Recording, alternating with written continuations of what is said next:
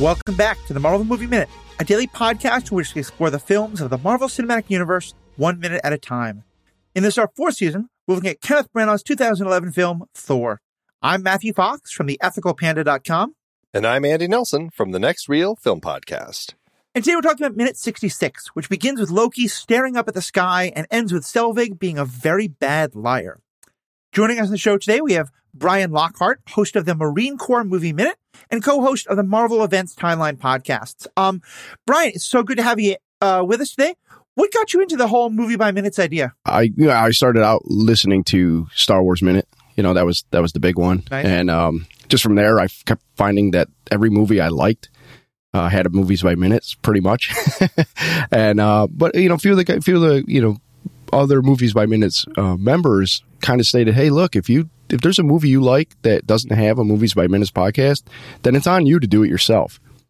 Um, given that uh, I was in the Marines, and given that I love the movie Heartbreak Ridge by Clint Eastwood, I'm like, I think I found my movie. So I tapped a, a fellow Marine buddy of mine, and we went through Heartbreak Ridge minute by minute. And we keep promising Full Metal Jacket, but it hasn't happened yet. no, yeah, I, I, I, saw that that's what you all do, and I was thinking m- movies that feature the Marine Corps. That depending on how you define it, that that's a very broad category. Of Oh movie. yeah. Unfortunately, we we were actually go- my my current co-host Perry, my my main co-host. He absolutely refused. Uh, to do the WWE Marine movies with John Cena and the and, then all the other wrestlers, he was like, "I will not do those." So, um, my attempt was to uh, when when he's available, recruit another Marine buddy of mine, and we are going to go through those eventually. Listen, not everyone's up to discussions of high cinema like that, you know, and you just got to find your right person. So, well, we're so glad to have you with us today, and we're going to get into all that after this quick moment.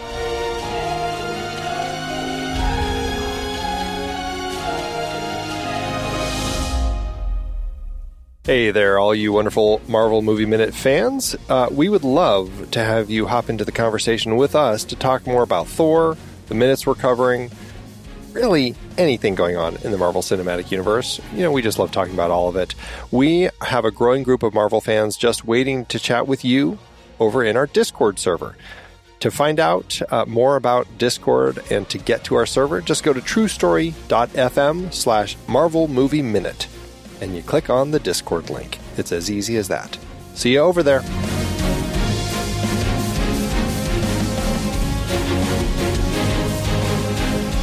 We start this minute with Loki looking up to the sky. And for me, this is a really interesting moment because we've had so much of, you know, Thor just coming to realize he can't leave the lift the hammer anymore. He's looking up at Odin. He's looking at Heimdall just with all the emotions he's going through in that moment. Loki obviously is in a very different place. What do you think is in his head when he's looking up? Who, what do you think he's looking at?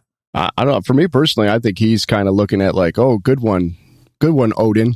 Uh, because you know he he made his attempt and failed, just like all the you know all the rednecks who who were out there earlier, uh, the mortals. Uh, well, I shouldn't say rednecks, but We, we call them townies in these townies. Yeah, perfect, perfect. Yeah, that's that's perfect. and and I I think he he kind of because because the little bit where he tries, he looks up and he's like, hmm, and then fixes his coat all very gently and properly and walks off. I, I just think it's like, oh, good one. What I love about the moment, and I find really interesting, is we have seen so many God's eye view shots throughout the film where the camera is like directly overhead, looking straight down at whether it's Thor or uh, other action that's happening. I, and I find it really interesting in this particular case that we don't flip up to that God's eye view shot to look down at Loki as he's as he's looking up. And I can't help but feel like maybe it's because we're uh, oftentimes when we're in those shots, it does feel like we're Heimdall looking straight down. In fact, just in the last uh, last week, we had a shot where Thor was looking straight up, and we have that God's eye view shot, and it comes right out of the top of this uh, this uh, kind of the. Uh, uh, the cube here, and it cuts to Heimdall, who is watching, in fact. Right. And so, uh, yeah, yeah, they probably would have made it feel like Heimdall is watching Loki if they had used that particular shot. And I feel like by keeping the camera really low, it's intentionally saying Loki isn't in a place where Heimdall can notice what he's actually doing right now. And I think that's that is kind of interesting because we know from that I feel like, you know, he's up to his old tricks. There's something going on here. And, that's something not in these minutes, but we will get confirmed later in the movie is that Heimdall couldn't see Loki during this time. Yeah, yeah. And also it's uh, I mean, I find it so interesting that they choose to have him just walk out of the shot as opposed to doing something magical at this point, right? Because um, I, my sense is it's easier when you're making a movie. You know what? Instead of having to, you know, we'll save so much money in creating the, those shots if we just have you walk out of frame. And I can totally see them as they're trying to like figure out which which effects do they keep in, which are getting too expensive. And they just, you know, Branagh is saying, you know what, we'll just have you walk out of frame. We don't need to show that. I also think, though, the more I think about it, we've been talking throughout this whole movie, and Brian, definitely curious on your thoughts on this as well, on like what are the limits of limit Loki's magic? You know, that we keep hearing that most of what happens on Asgard isn't magic, it's just science, but that we humans think of as magic. Loki's not that. Loki is magic. They specifically named that. And I feel like on the one hand, I want to know, like, how did he get to Earth? How did he get back? Is this just a projection? Is he physically there? He seems to be because he can pull the hammer. But the more I think about it, the more I feel like it, it, it sometimes when you explain the magic too much, it kind of comes like, you know, being able to read the spell description in a D&D book. It's like, well, it's not magic anymore. Now I know exactly what it is and what it's not. And I, I, I think I, even if it is just for the production values, I feel like I like not knowing how Loki's doing this because it allows him to feel it it keeps the idea that he is mysterious and trickstery and magical in a way that no one else in Asgard is. I think it's meant to be magic, although, you know, the line early on when they said or at what point when they say I come from a place that's magic, you know, science and magic are the same thing basically. And I think that was thrown in there because in these early phases of the MCU, they were unsure what they had because you know Iron Man was a easier sell because that's technology. Um, Hulk is kind of an easy sell too because it's science gone wrong, but Thor is Norse mythology and and and magic and gods and all this crazy stuff. And they're like, well, how are we going to sell it? Well, actually, it's just science that we don't understand, right? So we, it's our primitive minds can't handle what they're doing. But I think we'll learn later as we go through the MCU they no longer care about trying to ground ground it into like ultimate reality. right. They they unleash the silliness and the wackiness, and we do learn that Loki, uh, you know, Loki, his mom was raised by witches, and she taught that to him. You know, um, right. So he's doing magic.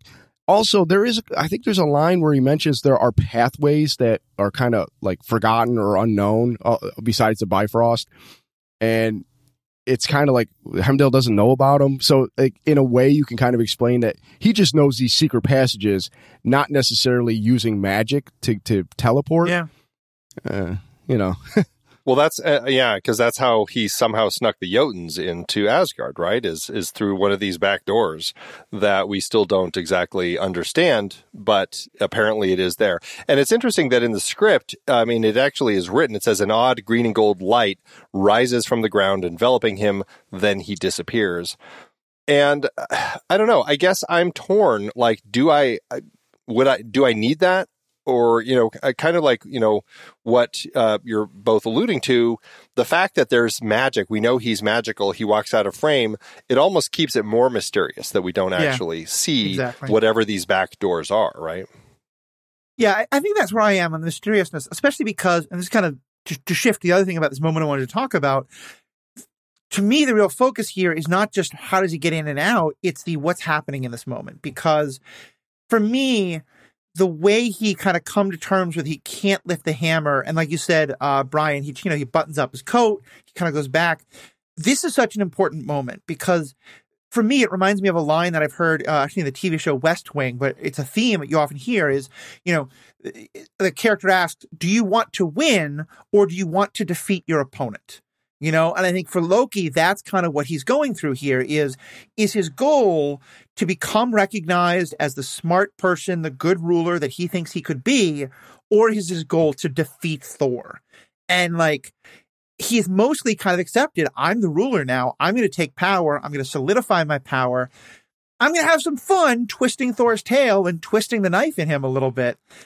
And then he sees the hammer. And there's just one moment where he's like, maybe I can have this definitive proof that I'm actually better than Thor. He tries to list the hammer. And to me, I think this moment is where he's like, you know, he could get into his head of like, damn it, I even can't lift the hammer. Dad still doesn't love me. Like all that stuff. And this is where he's kind of like, nope, I don't need to be that anymore. Um, am I just projecting like crazy here? did you all see any of that in this moment as well? I, like I like the way that you kind of describe that. I mean, I, I, I, don't know if I read it that way, but I, I do kind of like it. You know, it, it, it does feel like there's a little thing there, uh, you know, because I mean, he's he doesn't fall to his knees in in being distraught and you know upset like Thor because he can't lift it. I mean, I, I don't know. It's just something like, yep. I, I don't know. It just it, it it's just kind of like him being okay with it and, and just moving on to go do other things. It, it's it's like the hammer was never his, so you can yeah. see why Thor was particularly distraught because not only did he lose his hammer, but he also Odin took his powers away. He's just immortal at this point. Loki yeah. still has his powers. Right. He's ascended to the throne, and I kind of think it was just a, a, like not like a crime, but a crime of opportunity. Hey, it's there. Let me just see if I can lift it. I've ascended to the throne. I yeah. quote unquote worthy. And then he's like, mm, "I'm not." oh, oh well, it was never mine to begin with, so it would have been yeah, nice, right. but eh, you know. Uh, yeah, right. Nice bonus. yeah, I, I think that's the key because for me, a big part of Loki's journey has been about, you know, who who in whose eyes does he want to be worthy? You know? And i think to me this is like i know loki's kind of the the villain at this point but to me there's something really kind of powerful and self-affirming about the idea of like i don't need to try and set my worthiness by someone else's standards you know? I'm gonna just be like i i'm doing good. I'm king of asgard. That's all i need. So all right. Enough of my projection of my father issues onto loki here. Let's kind of move on. We get um this wonderful shot that i want to hear what both of you think of where Stillwell is kind of moving into the command center. Sitwell. Sitwell, thank you. Um, and he walks from the outside where it's very dark into the inside. Does that strike you as well? Is this kind of very interesting shot of him moving like from such a, a stark darkness into light? Or is that just him moving inside? Well, I mean, moving from the command center, he is inside, but it's the dark command center, the the mm, very right. um, I don't know, uh, secretive, I guess we'll call it, place where all the the agents are, you know, working in the dark on all of their little computers and everything, uh, into this bright white room, which is such a different look. I, I really like that look, and it's a great kind of uh, trucking move that we have, kind of uh, walking with him, going from one to the other, and it just, it, I don't know, for me, it in context of who we learn or what we learn about Sitwell later in the franchise, I, I just find it to be an interesting kind of shot construction that he's in mm-hmm. the darkness, but he's stepping into the light so that he can talk with Coulson. Like, I think there's something kind of interesting in that. I can't imagine they were projecting that far ahead as far as Sitwell and his uh, loyalties, but um, but it is a very intriguing shot, and I, yeah. I, I I think largely it's just one of those things that probably Branagh and his cinematographer came up with and said, "Oh, this would be a fun thing to do." Just kind of playing with that. So yeah, I, I like the look. I think that's the fun thing about going back and rewatching these early phases um, of the MCU, knowing what we know, is you can pick out stuff yeah. like that, and it's like, oh, I yeah, like I, said, I guarantee that was just, hey, this is just a shot. Like the right, the whole the whole complex kind of reminds me of I don't know, kind of like ET when when the when the feds came in. Yeah. Um, you know that kind of plastic right. and it's but it's bright there, and uh, obviously we want to be able to see what's happening in that area, but. Now, like you said, now going back, knowing what we know about Sitwell, knowing what we know about Coulson, it's the light and the dark of Shield, and it's just, yeah, it's fun to to go back and say, hey, uh, maybe there was something there, even though we know that probably wasn't. You know, it was too early. It was too early in the in the MCU to to connect all that. Mm-hmm. Yeah, I know that huge book of uh like behind the scenes stuff with Marvel has now come out. I've not gotten a chance to look at it, but to any fans who are listening, I I'd be very curious if it says anything about when they decided to make Sitwell a villain, you know, and if it was like early here or if it was, you know, some later person like rewatched some of this stuff and was like, Sitwell comes off as kind of villainous. You want to play with that? You know, like I'd love to hear like what the thinking there was. Right, right, right. And and so here we have some uh, shield agents walking around in the background, and we actually hear someone say the word "set," um, which Andy t- talk to us about kind of what we're seeing and what we hear in that moment. Uh, well, it's it's a strange moment. So yeah, we're so we see him.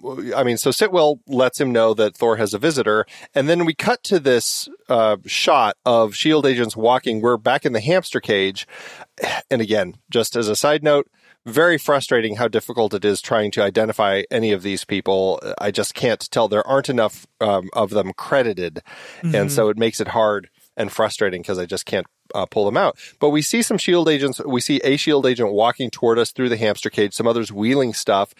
And then the camera starts panning over to there's a, a, a, a shield scientist who's busy repairing the torn wall of the hamster cage where Thor had kicked an agent out. And yeah, and we hear we hear a voice say set and I can't help but thinking that's oftentimes like what the assistant director will call out when like to make sure everyone's, you know, set in their places before they call action and it, it's it's very faint. And I was like, is that is it is is it the Shield agents saying something to each other, or was that the actual assistant director saying set before the camera panned over, uh, you know, letting um, you know Stellan Skarsgård, uh, uh, you know, all the actors know you need to be in place because the camera's moving now, so make sure you're standing in your place. I it was just it was strange for me to hear that because instantly my brain goes into production mode, going, "Oh, is that? Are we hearing the the production team, I they would have cleaned that up, but maybe they left it because they didn't think people would think that it was related to the production, but related to the Shield agents. I don't know. It's very strange. Did either of you notice that? No, I didn't catch that, but I also didn't catch Jeans guy in Mandalorian until it hit the internet. So it's possible. yeah, there's definitely little moments like that. Um, I didn't catch it at first, but once you once you said it, I went back and watched the actual movie itself uh, in that moment uh, and noticed the word "set" doesn't appear in the subtitles. So no, yeah, right, right. It, it, I think it may well be they may well have had some like, well, maybe they're saying like, are we all set to deal with this person coming in? You know, some way to explain it in universe if a editor later caught it and was like, oops. Um, yeah, yeah. who knows? Uh, but we get to one of my favorite scenes in the movie where Selvig is trying to explain to Coulson that this guy is actually Donald Blake, Dr. Donald Blake, both a doctor and a physicist, as we will find out. Um, Selvig's lying through his teeth. Uh, and we can kind of go over it moment by moment. I just want to start by asking, why is Selvig doing this? The last thing we saw was Jane leaving a message for him and then now we cut to this. What what's happening here? No, the last the last thing we saw was Jane and him arguing about the fact that he's in jail now. Oh no, you were correct. Thank you, yeah. thank you. Right, and and that that's when Darcy like they're looking at the book and um and Darcy yeah Darcy says it could be you know he could right. be they would have thought he was you know you know a god and so and that was the last thing that we saw. So obviously there was some convincing that had happened. Um, it's a surprising. I mean, I, am well. I'm curious about several things. The fact that that he does it. I guess it's because he was the one who knew more about Shield than she did. You know, mm-hmm. he was kind of like he's friends with with Banner and Pym and has a sense of Shield and so maybe was trying to use some of his knowledge about Shield to kind of come in here. But I also find it strange that he doesn't that she doesn't come along. Uh, like why is it just him I, I don't know. I get it was it was a very curious thing to just have have Eric being the the sole person who comes to do this. My guess is he didn't want her there. He's he's very much a father figure. He is yeah. very much protective of her and you know he just got her from there and doesn't want her around. She also clearly was hot headed the last time she dealt with Shield, so he figures, all right, I'll go handle it. Yeah, you know, true. Yeah, th- this keeps her more off of Shield's radar. You know, he kind of knows that once Shield notices you, that can be bad long term. He's towards the end of his career. She's at the very start. Now, my other question about this whole thing is why why Donald Blake with him? Other than, I mean, obviously, you know the you know the story from the production side is obviously it was his alias in the comics, but you know as we know, in context of the film itself, Donald Blake was Jane's ex. He wasn't very good with relationships, all of that. But did Eric know him? Did he see the name tag? Like, why does Donald Blake, why is that the name that sticks in his head? Um, did he know Donald back when they were all at Culver University together? I just like it's it was strange for him to pull that one out. Uh, I mean, I guess it was just the or or is Darcy the one that pulled it out and and opted to use that when apparently, as we learned, creating this fake driver's license. Like where where did the whole plan to to stick with the Donald Blake come from? I don't know. Did that strike either of you, or is it just like, eh, it's it's his comic book thing? Well, it, of course, that was the main genesis, as you stated. Like they wanted to get the reference in there because they're not they're not doing the alter ego. You know, Thor is Thor. sure. I kind of appreciate that because especially when we're dealing with, um, you know, the the way they set it up in the MCU that they're aliens. Basically, you don't need the alter ego.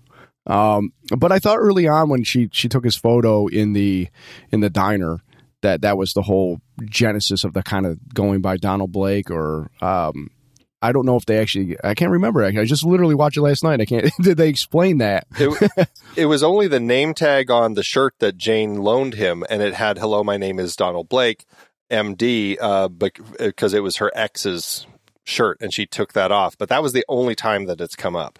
I, I guess the thought I had was the fact that she had that stuff with her in the New Mexico at this space was that Blake had been at one point involved in this project. You know, uh, certainly they studied together at Culver U, and, and here we're getting some stuff from from comics and the like. But uh, my impression was that Selvig would have known him, both in terms of like this person who he is kind of a father figure, mentor to, would have told him like, you know, hey, I'm dating this guy, it's fun, or oh, we've broken up now. Um, but but yeah, I, I, that was really my impression is that he got it. But also, I it's funny because I, I wish we had some idea of how they get this driver's license because I thought at first maybe like somehow she had his old driver's license and they just put a new picture on Put it. Put a new photo. Okay, Um, yeah. I don't have that many exes of mine who I've left with driver's licenses, so I don't. But Mr. Donald Blake apparently has his head in the clouds, so we don't know. You know, Jane seems the sort who might maliciously keep a left wallet that was left behind and not give it back. I, I, I got nothing there. But yeah, I, I, it seems to me like they wanted the comic book thing, and then to have kind of a like they can sort of jet justify it with with all this other stuff. Well, if they didn't get their stuff taken because of you know shield was eventually going to arrest him for stolen identity anyways you know for for identity theft but um I, I guess for my thing is likely off screen while selvig was driving out you know what is it 50 miles away so they had some time to um maybe kind of put together something on the fly on the internet and it clearly clearly shield was not buying it so they didn't do that good of a job. Oh, no, yeah. What, and so that's one of my questions is Coulson is obviously acting as though he believe he, he's sort of acting like he believes Eric, but he's kind of like, well, but then explain this to me. How did how did he kick the butt of all our agents? Is he a medical doctor or a physicist? Halfway through, we see that the that Coulson sees that the license is fake. Before that, do you think there's a moment when Coulson believes a word of this, or is he just from the moment letting this guy lie to him to kind of you know give him rope and see where he goes with it? Oh, I say I don't think he ever bought it. I, I think he knew from Yeah. the get go that this was all shenanigans. I think they even have a theory who Thor is, um, but they you know they deal in reality and that's kind of myth. So they they're like they want to know. All right, is there more to it? But already, because when he's like, I want to see what happens, he already suspects something's up with Thor. Um, because they they know they know crazy stuff is in this universe at this point. I don't think he yeah he ever believed uh Selvig. He just wanted to see where this where this goes. You know, what's what is what are they up to, and what can they, what can I learn from them? It it makes me wonder, like, if Eric also is kind of like because I mean, he again, he seems to have a good sense about how Shield operates. Like, it makes me wonder if if he also kind of senses that they're not buying his lies, but that like like does is he going to suspect that they're going to be followed now? Like, where where is his head with all of this, or does he actually think he is getting away with all of this? I, I think he's kind of halfway in between. I think he it's that kind of moment where like you fully expect the teacher to be like, "C- come on, that's not true.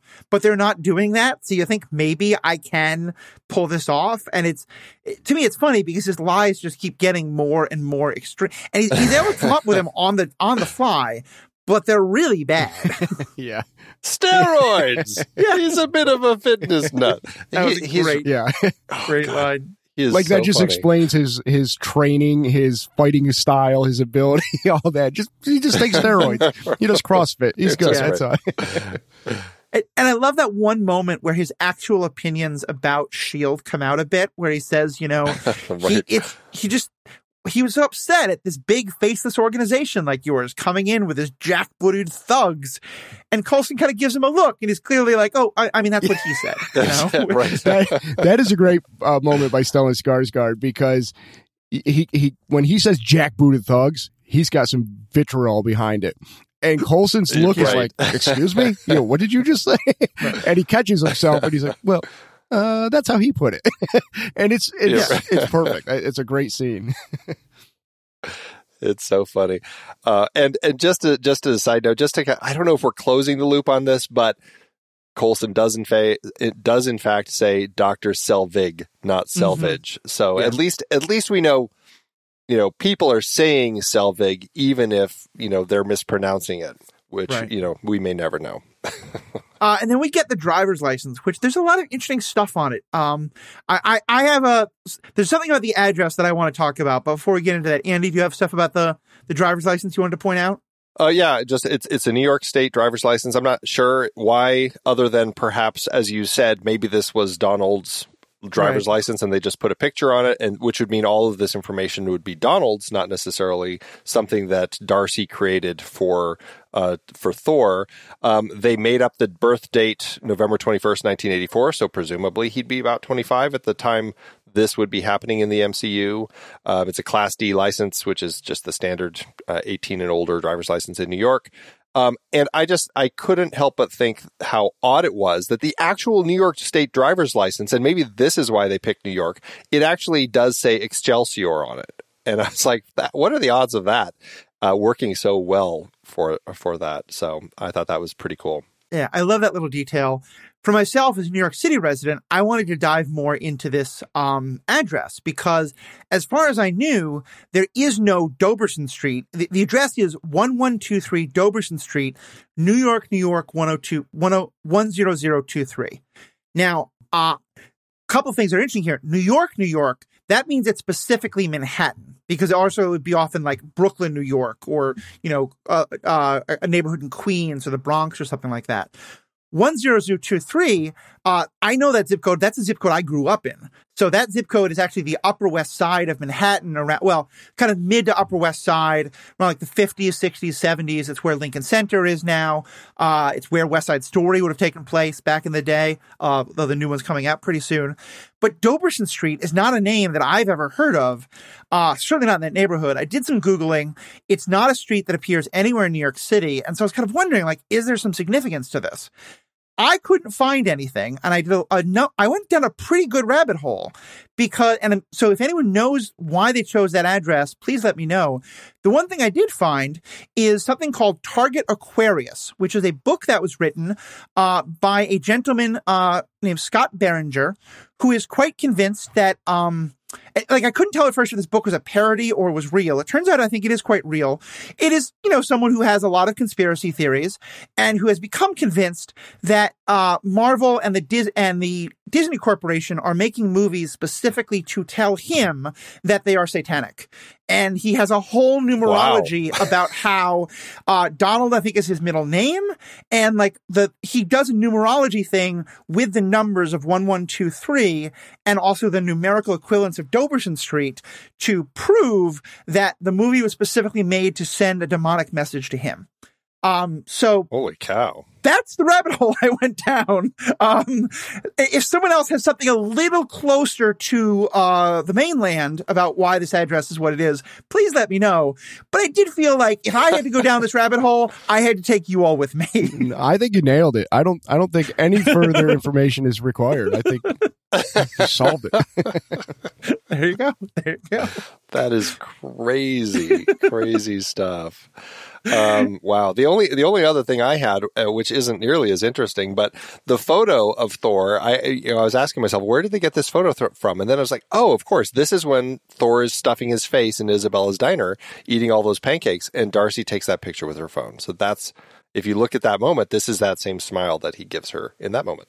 Which is such a ridiculous mugging, like, hi, here I am, but is exactly what Thor would do if he ever had to go to a DMV himself. So I do believe that that would be a driver's license photo. Probably. It's a good callback from a funny moment earlier in the movie. Mhm. Absolutely. Absolutely. Definitely. Uh, and then one other thing, uh, also that's interesting is that Coulson must have great vision here because he, the computer screen's at the other side of the of the the room, and he sees that occupation physician is on there. So that's just kind of And one little so tiny. Yeah. fun moment. Right. So You know, maybe he's got another screen of it mirrored near him or something like that. or maybe there's more about Coulson that we just don't know yet. yeah, or he he could have looked at the license before before they kind of plugged it all into the computer. But, Well, it's interesting because it's not on his license. Like that's additional information that like somehow pulls up. It's like written on the screen underneath the license. So it's somehow Mhm. they grabbed that information. I don't know where, uh, but they must be tagging. Ta- they must be somehow tapping into information about the real Donald Blake to get that information. right, could be. Yeah. Uh, well, so I think that's about where we end. Uh, from either of you, any last things about this move about this minute you wanted to bring up? No, I'm good. Um, just a couple things. We get our techie back. We had him earlier talking to Sitwell about the the Southwest flight. This is again Blake Silver, who is the one who's looking at the driver's license. And then I just I I finally figured out where this holding cell is. The holding cell, it's just a temporary one because it's really is kind of a pass through room that we see Coulson use earlier when he's going into the hamster cage. And there's a, a, shield agent who kind of opens up the door for him there, um, because there's a sli- sliding glass door on the opposite side or on the back wall of this holding cell, and that's where he goes through to get into the hamster cage. So yeah, it's interesting Mm, how okay. compact all of this is, but how they end up really finding use for kind of every little space. So I thought that was pretty effective. One thing I was wondering, maybe you can tell me, are any parts of this holding cell sort of open? Like, are, are any parts of the walls the holding cell the walls of the hamster cage itself, or is it all in internal? It's all um, well. It's not internal. Like the the wall right behind Thor is actually a, a like this the side exterior wall of this actual command center trailer that they're in. And in fact, uh, in a later minute, we'll actually see that it looks like they're opening the blinds or something uh, Hmm. afterward because it looks like it's just slats that they must close when they're using it in this particular context. Um, but yeah, Okay. it, it doesn't it doesn't run up against the hamster cage itself. Okay. I, I just asked because we've seen that it's so easy to just bust through the wall of the hamster cage, Kool Aid Man style. so I was gonna say I was gonna poke fun a bit if they had that as a wall of the holding cell, but they don't. So there's there's some good thinking.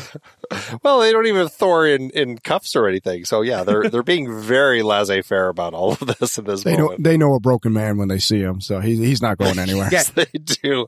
his shame are his handcuffs. At this moment, so. All right. Well, uh, Brian, it's been so great having you on. Really looking forward to uh, having you on every day this week.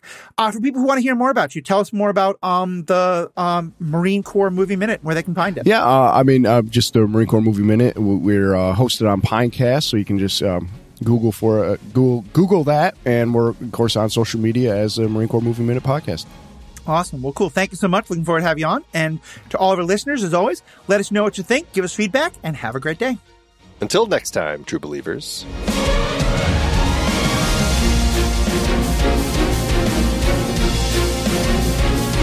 Marvel Movie Minute is a production of True Story FM, engineering by Andy Nelson. This season's music is One Last Ride by Martin Puringer. Find the show at truestory.fm, and if your podcast app allows ratings and reviews, consider doing that for this show.